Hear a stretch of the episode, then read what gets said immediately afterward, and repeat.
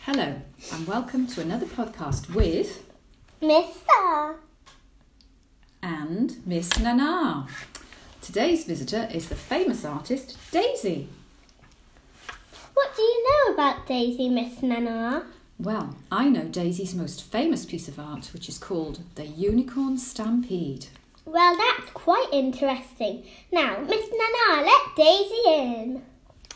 Hello, everybody. I'm Daisy, the famous artist. I am so excited to be here with you. We're going to talk about my art galleries and things like that.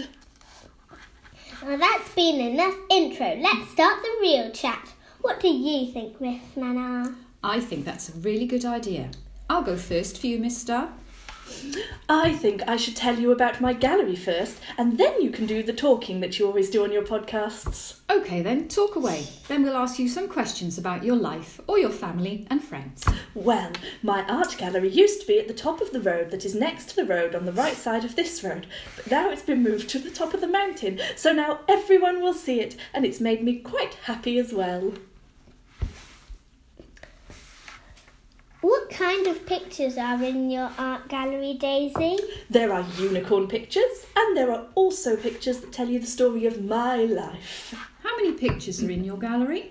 There are over 2,000 pictures. That is very interesting. What are your most popular paintings? My most popular piece of art is the teleporting unicorn. What's the teleporting unicorn about? Is it a unicorn travelling through time? Oh, no, no, it's just pictures of a unicorn in different places around the world.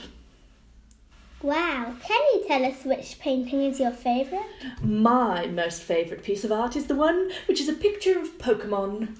Wow, can we see it? Because I love Pokemon. Sorry, I have to go home. Maybe I could come back again and show you my painting. I think that would be great.